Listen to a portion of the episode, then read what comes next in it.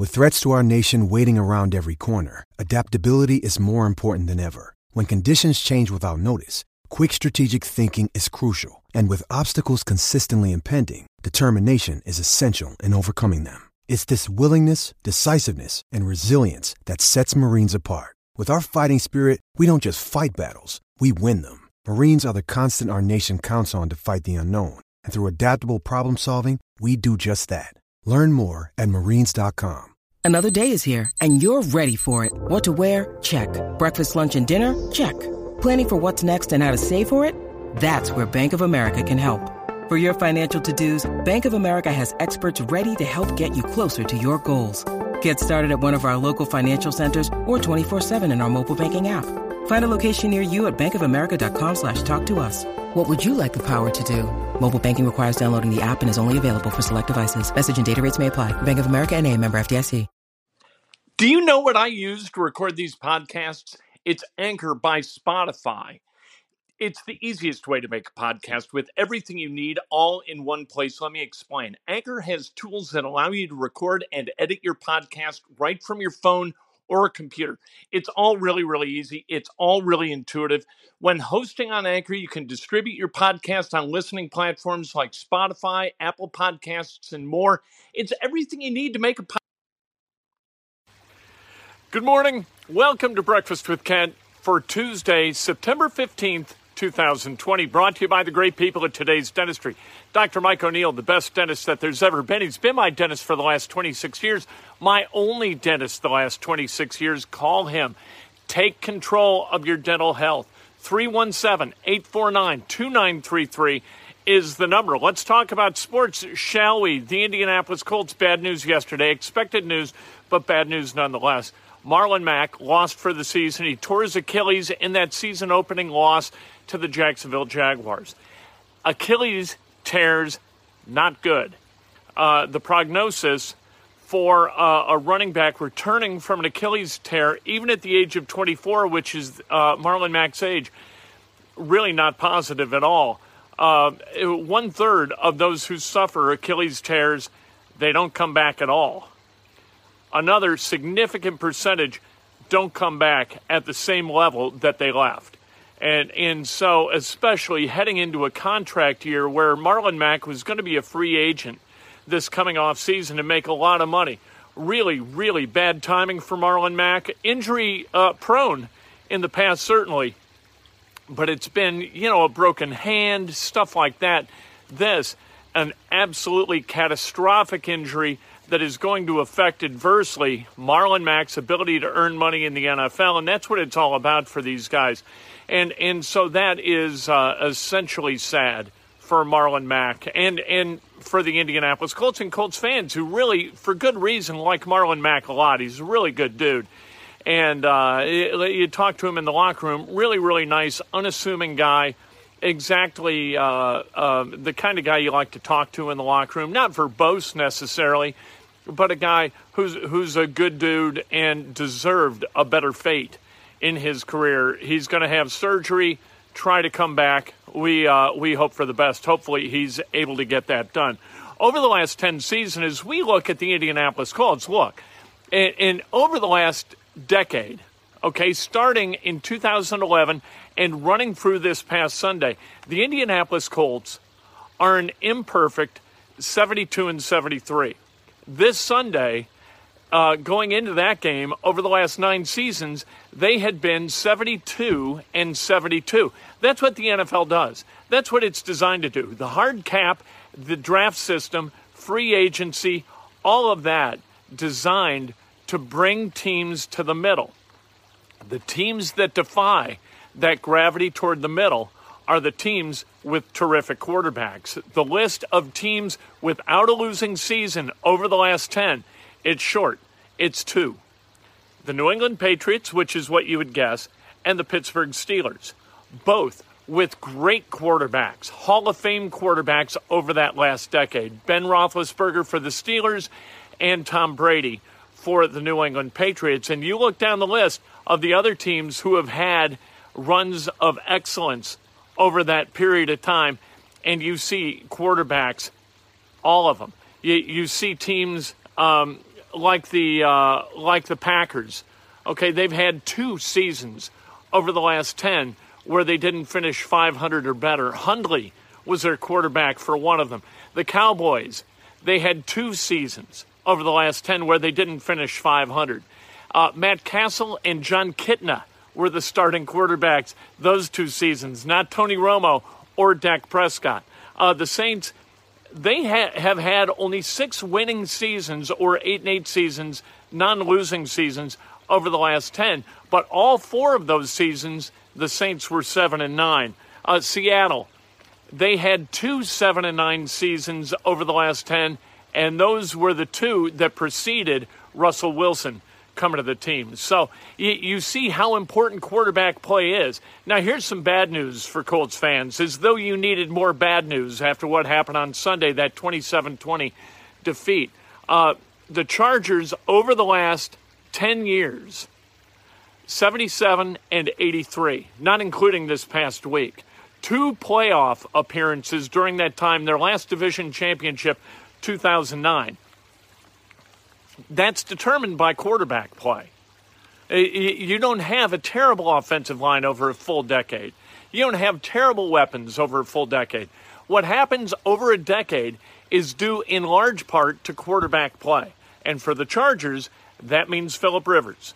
And for the Colts right now, that means Philip Rivers. And we saw exactly who Philip Rivers is and what Philip Rivers does, good and bad, in that season opening loss to the Jaguars you saw that Philip Rivers is really, really good when thrown to open receivers. But when he try, tries to squeeze it into a tight window, it's big trouble. 30 for 30 throwing to open receivers, according to Pro Football Focus. Two interceptions when he's trying to squeeze it into a window. Yeah, there were a couple of drops by T.Y. Hilton, uncharacteristic eh, drops by Hilton but Rivers is going to throw it to the other guy, and when you throw it to the other guy, you court defeat. And that's exactly what happened as the Colts played against the Jaguars this past Sunday. Let's talk about the Big Ten. Big Ten's really interesting, depending on who you hear, who you listen to. Uh, whether it's uh, like uh, Dan Patrick or Brett McMurphy or, or whomever reporting on this, you get different ideologies as to what the return to play is going to look like for Big Ten football the presidents and chancellors, they continue to discuss things. And as they do, uh, what's swaying the, the change in vote is the, uh, the upgrades in testing protocol. So, what, what has bothered guys in the past, and rightly so, is that you couldn't get results quickly, and so you had no idea how many guys were uh, positive for COVID and how many guys were infectious. And without that knowledge, how can you possibly keep people safe? I get it. We can argue about all of that, right? But now you've got saliva tests that are virtually instant in their results and accurate. And because of that, uh, Big Ten presidents and chancellors are moving toward resuming play. They also see that the ACC has done it, the Big 12's doing it, the SEC is doing it. And if they're doing it, and it seems like it's working okay, although the SEC really hadn't played yet, uh, what do you what do you then have, right? What what are we what are we afraid of? Why are we corrupting our ability to make money in order to save? What what is that? And was the study about uh, myopathy or, or whatever it was, some kind of cardiac condition? Was that study? Scientifically relevant and is it something that should be paid attention to? That's what the Big Ten and their decision is all about. And I, I think uh, I'm going to side with the journalists because this is what I've heard also that if they're going to play, they're all going to play. It's going to be 14 or it's going to be none. You, you can't have piecemeal Big Ten play. And and so the Michigan teams that are rumored to be sitting out no matter what happens, I don't think so. I think these calls are going to continue and you're going to have 14 schools vote in favor. I think you're going to have unanimity. You, you can't have four schools sit, right, and the other 10 play. That's not the way this conference works. It's not the way the conference has ever worked. And I believe that they're going to resume play on October 17th and all 14 teams are going to be a part of that return. They will play eight games in nine weeks. The conference championship will be held in the middle of December, uh, the weekend that the college football playoff scenario is going to be announced. That's what it looks like. We'll see if if that comes to pass. Uh, game one of the Eastern Conference Finals tonight at 6:30 or 6:40 between the Celtics and the Miami Heat. I think the Heat win this series. Tell you the truth, I think these teams are very very similar. They're both really well coached. Neither really has an alpha male type guy. They share the ball. You could have Jaylen Brown for the Celtics lead them in scoring, or you could have Tatum, or Hayward is going to be back now with the Heat. Same deal. You saw Duncan Robinson torch the Indiana Pacers. Jimmy Butler, he's probably the alpha, but he doesn't need to lead them in scoring every game to validate his position on that team. It's going to be a fascinating series. And then tonight, you've got game seven of the Western Conference semifinal between the Clippers and the Nuggets. The Clippers have gacked up two big leads. They gave up one that was, th- what, 13, uh, 16 points. And game six, it was 19 points. The Nuggets went on to win by six and then by 13. We'll see what happens tonight. I think that the uh, the Clippers go uh, by the wayside because Paul George can't win the big one. I think Paul George and his collapse is going to continue, and it's his collapse. He keeps getting himself in foul trouble. What the hell is he doing? Right? Anyway, Paul George, the Nuggets, I think the Nuggets wind up winning that series tonight uh, Millsap, terrific. Murray, terrific. I think it's the Nuggets series. We'll see. I'll be rooting for him because I root against Paul George. I enjoy rooting against guys every bit as much as I enjoy rooting for him. I don't root against many. Bryce Harper in baseball, I root against. Uh, Paul George in basketball. Nobody really in football other than Belichick. I don't root against players. I will root against a coach, though. And, and Bill Belichick is just that coach. Um, the Cubs, they start a two game series tonight against the Cleveland Indians at Wrigley Field. They are four clear of the St. Louis Cardinals as they enter play tonight. And uh, they got Darvish on the bump tonight. They got Lester on the mound tomorrow. If they can win these two games, they got 12 left. You win these two, and let's say the Cardinals lose two or three against the Brewers, you pretty much salt away the National League Central. Look at the Chicago White Sox. The Chicago White Sox, since October 11th, are 21 and 5.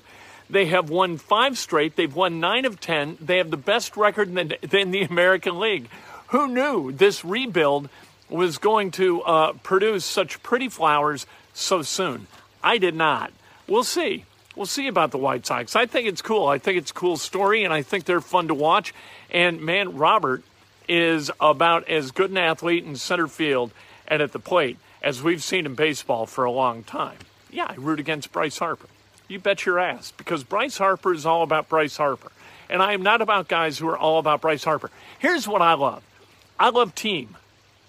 I love being a part of a team. I love contributing to a team. That's fun to me. Getting out on the field, getting out on the court, getting into an office where you feel that sense of camaraderie, you feel that sense of uh, kind of uh, purpose, right? That combined purpose, that feeling that we're all in this together. I love that. I covet that. I miss that, right?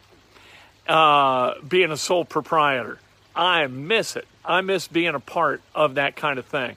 And and for guys who would rather operate as a lone wolf like Bryce Harper, I, I just think he's wasting an opportunity, and I, I hate that for him and and uh, don't like him, frankly, because of it. There you go. Let's celebrate some birthdays, shall we? On this absolutely lovely Tuesday. My God, get out and play golf. Hadn't it been nice for like the last month? It's been beautiful here. Uh, John Brasseur Jr. celebrating a birthday. Netta Ward, happy birthday. James Voss, happy birthday. Russ Womack, Jerry Richard, happy birthday. Joni Michaels, celebrating a birthday. Jeff Brody, Craig Brown, Scott uh, Bouchier, happy birthday, Ryan Evans, and John Herrick, the great John Herrick at WIBC Radio. He was an intern for us at 1070 The Fan. Now he's doing news at WIBC, doing a great job. Uh, today, on uh, Inside Indiana Sports now. We're going to talk to the coordinators of the uh, of the Colts, both Matt Eberflus, the defensive coordinator, and Nick Sirianni. What do the Colts need to do to get competitive in a hurry? And they'd better because 0 2 to the playoffs does not happen very often. And the Colts play a good Vikings team whose backs are against the wall as well this coming Sunday at Lucas Oil Stadium. We'll see what happens. We'll talk to the guys today, and we'll post that uh, probably 1.32 o'clock. We'll talk to you then.